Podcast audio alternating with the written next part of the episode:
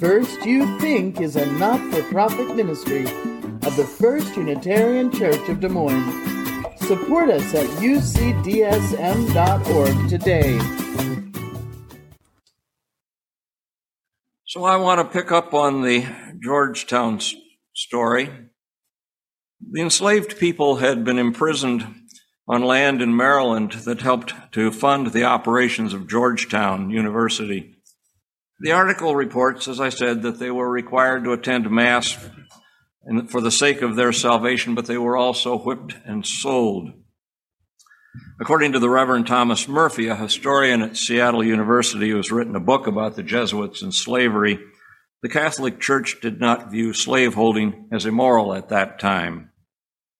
The sale in 1838 generated about $3.3 million in today's currency.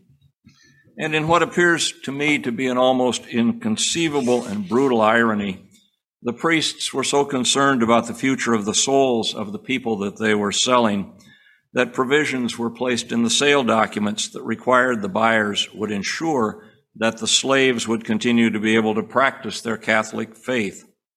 Families would not be separated, and the money raised by the sale would not be used to pay off debts or operating expenses of the university.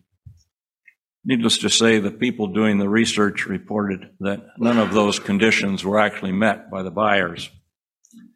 The outcome of this research, driven in part by student demands, was the establishment of a reparations program uh, by Georgetown University that, that included an apology from the university, the establishment of a foundation to raise money, a number of financial incentives for the descendants of the enslaved people, and other programs to redress the wrongs of the past. It's a story well worth studying and pursuing. Making amends for a wrong that one has done by paying money to or otherwise helping those who have been wronged has a long history. That history has included making reparations. In my world as a practicing lawyer, corpse could require reparations in the form of financial damages to compensate victims of personal injury or contractual wrongdoing. In the world of restorative justice practices, acknowledging the harm that has been caused and making amends and rectifying the wrong is a form of reparations. Reparations have sometimes been required from those who have started wars and then lost, such as the Versailles Treaty after World War I. In other words, this is not a new concept. The application of that concept to our history of racial injustice and oppression has a long history also and has become energized in our time as the issue of racial justice has moved to the front of our consciousness, including proposed legislation in Congress, which has yet to pass. What is clear is that our history of racial suppression and violence has left deep and lasting scars on all of us. When I was first introduced to the concept of reparations related to our history of enslavement, I thought of it almost entirely in terms of money for historical wrongs, and frankly was unable to grasp how this was going to work out. The invasion of this continent by largely white European settlers and the ensuing decimation of the indigenous peoples, the history of slave trafficking, the actual concept or creation of the concept of race, the mistreatment of other minorities by the white male ruling class permeates our history. It was so overwhelming to me that I had no idea what real action might be taken. Fortunately for me, that has slowly changed over time. Authors like Jennifer Harvey, Michelle Alexander, Isabel Wilkerson, Bryan Stevenson, and many others have clearly articulated the moral arguments for reparations. Ta-Nehisi Coates published an article in the Atlantic magazine in 2014, for example, that set out the case for reparations by telling the stories of those who had been enslaved. More recently, the movement for Black Lives, as a part of its policy statements, uh, created a demand for reparations. And they started that portion of their demands with the following statement. We demand reparations for the past and continuing harms. The government, responsible corporations, and other institutions that have profited off of the harm that they have inflicted on black people, from colonialism to slavery, through food and housing redlining, mass incarceration and surveillance. Those institutions must repair the harm done. The article goes on to describe five demands and then links those demands to a workbook on how to proceed. But once again, those demands were at such a high level requiring massive governmental and institutional action that I couldn't get my head around them, frankly. Probably the major breakthrough for me personally came when I read the demands of the National African American Reparations Commission. It includes a section in our criminal injustice system, which includes the following.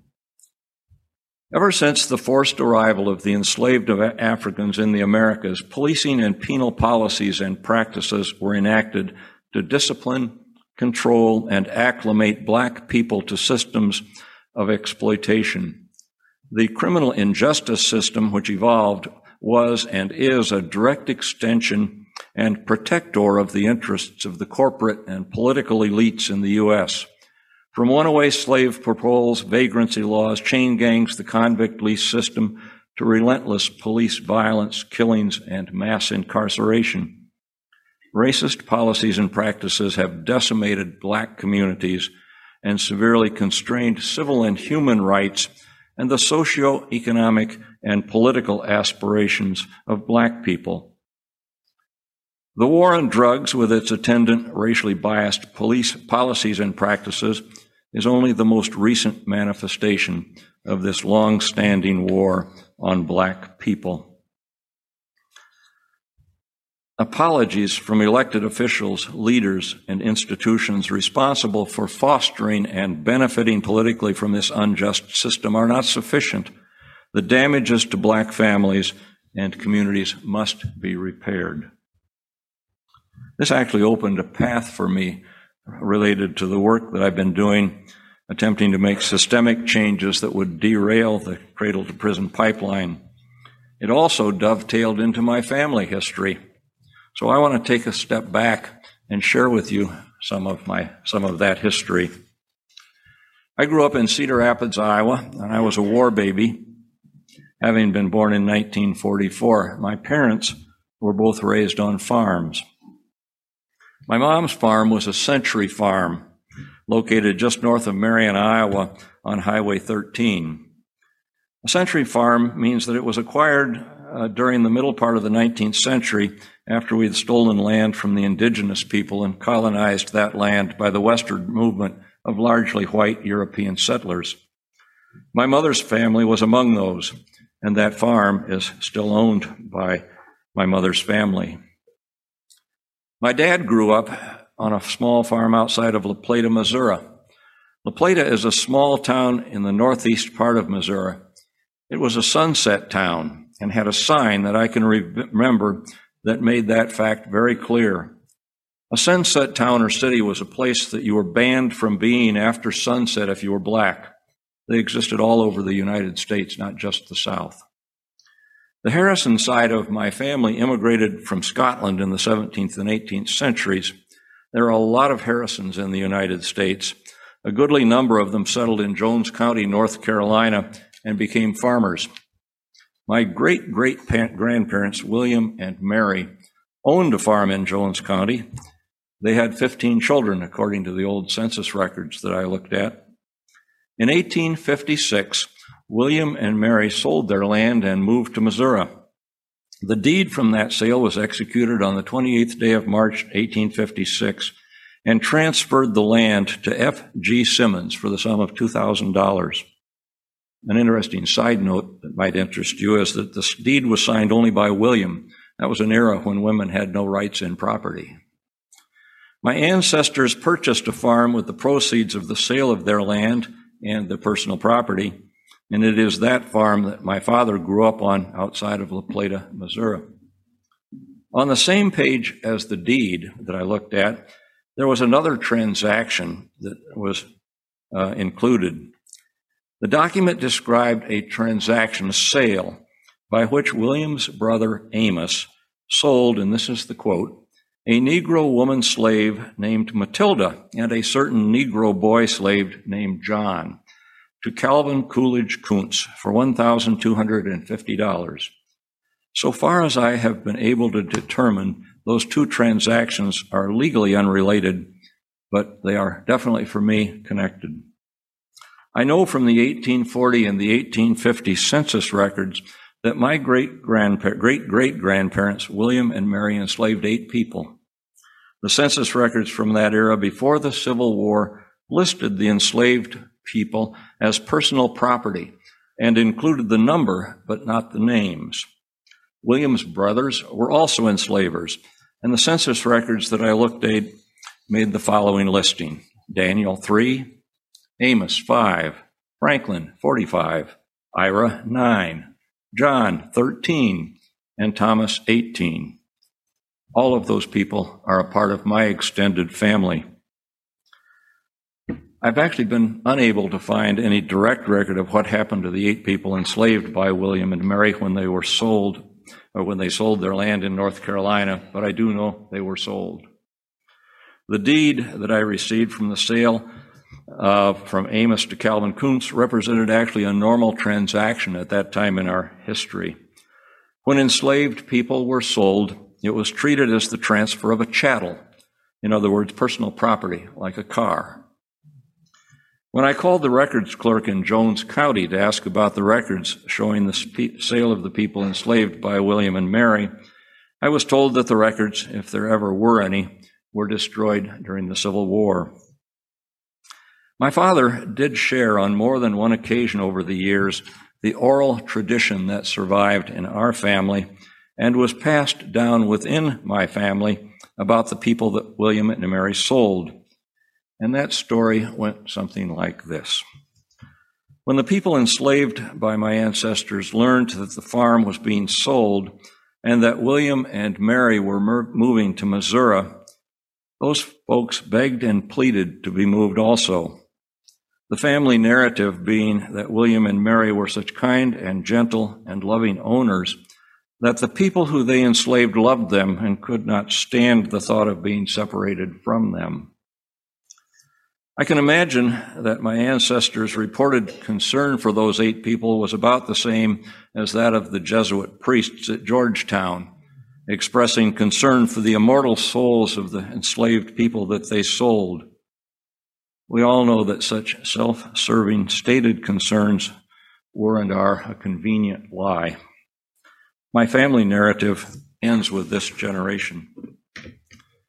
My dad died in 2008, and my mom died in 2015. By that time, I was fully engaged in retirement and the ongoing work of attempting to change the systemic residue of our country's history of colonialism and slavery. I had also read Jennifer Harvey's work and was a convert to the idea that we in this country owe reparations for the past and the ongoing actions that have maintained the caste system described so eloquently by Michelle Alexander and Isabel Wilkerson. The question still remained, however, is that what could I as an individual do in my community to acknowledge the harm that my family has done, make amends in the form of working to heal the open wounds that are so apparent all around me? And that was a real challenge. The movement for Black Lives demands focus on such a high level of institutional change that I simply cannot get my head around them and still can't, frankly. I wanted something that I could do personally in my home community, Des Moines, Iowa. Once my thinking came to that point, the answer actually was pretty straightforward. Because of the racial justice work that I have been doing since my retirement in 2011, and the intersection of the Georgetown story the sale, the deeper understanding of reparations theory that Jennifer Harvey helps provide, and the connection to the work that Ellen and I have been doing and others, and the inheritance that I received from my parents, all of those things kind of merged together in what looked to me to be a path forward. So, what I did was I set aside a portion of that inheritance an inheritance that I can actually directly trace to the sale of enslaved people in 1856 by my great great grandparents. And I'm using it to support the programs that Ellen and I are engaged in. Each of these programs are designed to make systemic changes in how we deal with the disproportionality in all of the injustice systems in our country. They include a public school conflict resolution program that is called Let's Talk, that is sponsored by Amos, which is an institution this church supports annually. It includes efforts to participate in an effective juvenile court diversion program to keep juveniles out of the criminal justice system. And it includes the Just Voices program, which is an extension of the Racial Profiling Project, an organization that this church has chosen to support in this fiscal year as a faith in action partner. It actually feels right. This is what Jennifer Harvey says about the moral logic. The moral logic of reparations isn't just for white Christians, of course, but in the moment and movement that young black leaders are bringing to every city across the nation right now, all people of faith have a particular opportunity to step up to lend their voices and social power to this moral course. If they do, that's one way we'll know whether, at least among white Americans, this moment can be truly different. I personally believe that the moment can be different, and I think my church must be a part of making it different. It feels very much like being on the path that John Lewis described when he said, Do not get lost in a sea of despair. Be hopeful. Be optimistic. Our struggle is not the struggle of a day, a week, a month, or a year. It is the struggle of a lifetime. Never be afraid to make some noise and get in good trouble, necessary trouble. And I want to thank you, my friends, in this church for helping me walk along that path. So may it be. Thank you.